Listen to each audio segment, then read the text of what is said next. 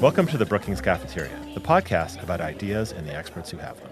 I'm Fred Dews.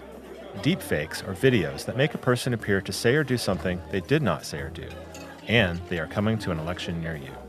With the 2020 election contests coming up, how can we guard ourselves against deepfakes and prevent them from changing the outcome of an election? To address this problem, I'm joined in the Brookings Podcast Network studio by John Villasenor, a non resident senior fellow in governance studies in the Center for Technology Innovation at Brookings he is also a professor of electrical engineering, public policy, law, and management at UCLA. You can follow the Brookings Podcast Network on Twitter at Policy Podcasts to get information about and links to all of our shows, including Dollar and Sense, the Brookings Trade Podcast, The Current, and our Events Podcast. If you like this show, please go to Apple Podcasts and leave us a review. It helps others find it. And now on with the interview. John, welcome back to the Brookings Cafeteria. Thank you very much. It's great to have you back in the studio. I briefly described in the intro, but can you offer more detail to explain what a deepfake is? Right. So a deepfake is a video that has been generated with the aid of artificial intelligence methods. And it is a video where a person is portrayed saying and or doing something that they never in fact said or did. And the technology for doing this has become dramatically more advanced in recent years. Well, if it requires advanced technology, does that mean that they're going to be rare or are we going to see more and more of them as time goes on? It's a great question, and the technology is certainly very advanced relative to where it was a few years ago, but it's not hard to get. In fact, anyone can do it. Anybody who has a computer and access to the internet is in a position to produce deepfakes. So the landscape has really changed very recently in that respect. The last election cycle, for example, that was not the case. Why do you think they're becoming more prevalent recently? Is just because technology is easier to get? The technology for producing deepfakes has become much more widely available than it was in the 2016 election cycle, and there's a lot more public awareness that these things exist. And that, of course, means that the people who might make them are also more aware of them than they were in previous years. I'll just point out, uh, I saw kind of an interesting thing on Merriam Webster's Twitter feed. They tweeted at the end of July that the term deepfake is a word that they're watching for fast tracking into the official dictionary. I think they should add it to the official dictionary. The usage has gotten ahead of the dictionaries there. Right. So, what are some of the ways that you have seen deepfakes being used? Well, they're used, for example, to portray politicians, perhaps appearing to say something that they didn't say. And I should also say that they're not always a negative thing. So, for example, there's an art museum in Florida which is using deepfakes of Salvador Dali so that the visitors to the museum can interact with the deepfake and learn about the artist and his work. So that's obviously not a negative use, but they can also be used in a negative way, of course, if they're constructed to damage someone's reputation. And in June, you wrote a piece for the Tech Tank blog on the Brookings website, and I'll quote To influence an election, a deepfake doesn't need to convince everyone who sees it. It just needs to undermine the targeted candidate's credibility among enough voters to make a difference. Can you expand on that point? Yes, the point was that because many people look at these deep fakes, because some of the deep fakes today you see are very realistic, but some of them are clearly manipulated and really obvious as fake. But the point is that if you have a deep fake that's been distributed to, let's say, millions of people, then it doesn't have to convince everybody, especially if it's a deep fake that is engineered to play off of negative biases and expectations that they may already have about a political candidate. And so if you look at how that might propagate through the ecosystem, it could still be very damaging and very effective in a negative way, despite the fact that a cold, objective analysis would clearly reveal it to be a manipulated piece of media. I just recently did a podcast interview with Darrell West, the VP and Director of Governance Studies, and he kind of addressed that this particular issue in terms of political polarization. That political partisans may not care if a video is quite obviously faked if it suits their particular partisan aims. That's right, and not only might they not care, they might want to amplify a video that they know is fake for the reason that it does suit their particular aims, even though they know it's fake. Let's talk about some of the ways to address deep fakes. There's technology, there's legal approaches. Can you unpack some of those, please? Right. So there's really a multi pronged set of approaches to address them. Unfortunately, none of them perfect. But on the technology side, there's quite a bit of work going on for deepfake detection. In other words, to develop algorithms where you can feed the algorithm the video, and then the algorithm would look at the video and say, "Hey, this this media looks like it has been manipulated. It's probably not uh, genuine." So there's a whole set of techniques there. There's also legal measures. In other words, if a deepfake has been placed into the stream of social media, there are various legal frameworks that could be used, including potentially copyright law, the right of publicity, the torts of defamation, false light, and intentional infliction of emotional distress. So there's a set of tools but there are also, with all of these tools, there are potential advantages, but also potential drawbacks and things that act in tension that limit the effectiveness of these tools.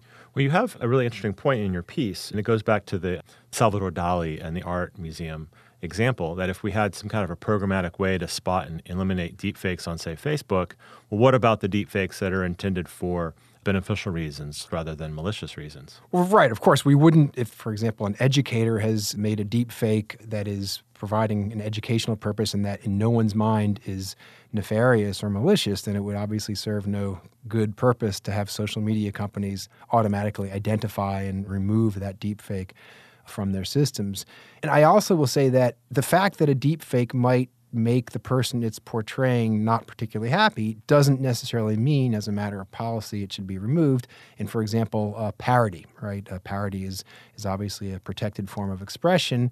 And so one can imagine that at some point deep fakes will be used for parodies, and as long as they're not used in a deceptive manner, that's not something that we should force people to remove, even though it might be viewed in a negative light by some of the people depicted in the parody. It strikes me that any political campaign that created a deepfake video portraying their opponent in a negative light could just claim, well, it's just a parody. Of course, we don't really mean that they said this is what they said. And I think a bigger threat in the political election context is not necessarily that a campaign itself would hire people to create a deepfake, but that they would give sort of a wink and a nod to their supporters to produce and distribute these things. And so I think that's the bigger risk. Or that some of their supporters might do that anyway, of course, without any involvement or direction from the campaign. The law of large numbers really ensures that's going to happen. If you have tens of millions of people who are supporting a particular political candidate, there's going to be some subset of them who think that creating and launching a deepfake targeting their opponent is a thing that they want to do. I want to stick on this question of legislation for a few more minutes. And by way of getting there, I just want to say I noticed that Senator Josh Hawley of Missouri, he just introduced legislation to force social media companies like Facebook and Twitter to change the way their tools function and also how users interact with them. But that strikes me as addressing the wrong kind of problem. But what would legislation look like to address deep fakes? Who would it be aimed at? Who would be sanctioned in creating deep fake videos? Yeah, well, first of all, I'm not a supporter of the legislation that you just mentioned. I don't think it's the role of Congress, for multiple reasons, to micromanage the user interfaces that social media companies present to their users. With respect to legislation, it's a complex issue with deepfakes because the challenge is it's relatively easy to draft legislation that would help stop the proliferation of malicious deepfakes, but it's hard to do so while also not running afoul of the First Amendment. And by the way, I'm not saying that all deepfakes should be protected under the First Amendment. There are certainly lines that can be crossed. But it's hard to draft legislation with the requisite precision to sort of thread that needle. And so that is going to be a challenge. Let me also say that I'm always in favor of being cautious with respect to new legislation to make sure it actually solves a problem that isn't already solved with existing frameworks. And I think there's a long list of legal frameworks already on the books, and we haven't seen evidence that they have failed in the context of deepfakes.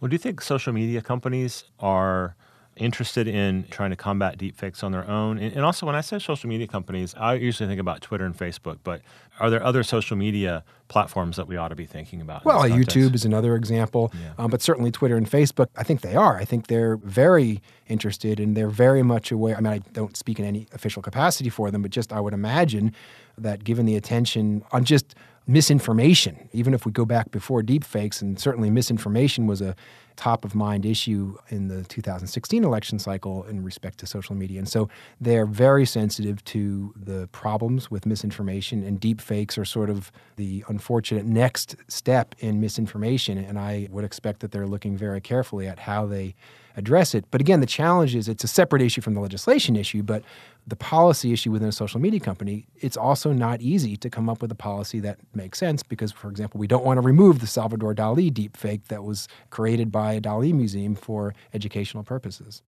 So I don't think that deepfakes were used in the 2016 election. I don't think they were used in the 2018 midterm elections. I think clearly they're going to be seen in the 2020 elections. Can you talk about what your expectations are for in what campaigns are we going to see them in 2020, just the president or other elections, and what the prevalence of them might be? You know, it's hard to tell in advance. I think clearly the higher profile the election or the particular race that we're talking about, then the more people there are who are going to be engaged. And just statistically, then the more risk there is that there will be people who are supporters of one candidate or opponents of another who are going to actually engage in producing deep fakes. You can also imagine that it will be a tool in the toolbox of state actors to the extent that state actors might seek to influence in some way the 2020 U.S. presidential election. It's not hard to see that that might happen as well. So, we've talked about addressing the problem of deepfakes through legislation. We've talked about what social media companies can do on their own. What can voters do to combat, if they want to, against deepfakes? How can we spot a deepfake video? Well, I think that that's a great question. I think all of us, and I, th- I would say not just voters, because deepfakes can be a concern, of course, in areas outside elections as well. So I think as consumers of digital media, which all of us, of course, are, I think it's important for us to, in some sense, unlearn what we've learned, you know, since we were all small, which is usually seeing is believing, right? If you see something with your eyes, then, you know, you can have high confidence that what you're seeing is actually a representation of, of what's real. And deepfakes scramble that understanding. They make us question that, as well they should. And so, as voters, if we see a video of a candidate engaged in saying something that just seems so uncharacteristic of that candidate, that think, my gosh, is that person actually saying that? We should, you know, not necessarily jump to the conclusion that it's a real video and do some diligence, which hopefully a quick internet search would provide about whether there's a concern about whether that video has been manipulated or not. But do you worry about the technology getting so good that we might not believe the words that are coming out of the speaker's mouth, but we just won't be able to tell if like that's really their mouth moving. No, you're right. The technology, I mean, sometimes when I speak to people about this, they look at examples and they say, well, these are easy to spot as fake. But remember that we've gone from a world four years ago where there were essentially no deep fakes, at least in the broader public dialogue, to one where a quick internet search will surface dozens of them.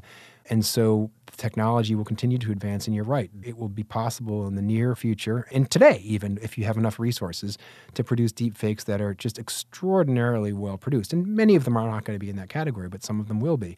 So even if you know it's fake, it can still be powerful, right? Even if you know something is fake, the visual imagery is very powerful. And so I think it's a big concern. Well, John, I want to thank you for taking some time out of your schedule to talk to us today about deepfake videos and what we can do about it. Well, thank you very much. It's a fascinating and important topic, and I'm sure we'll be talking more about it. Yes, we will. You can learn more about John Villasenor and his research on our website or visit his webpage at UCLA.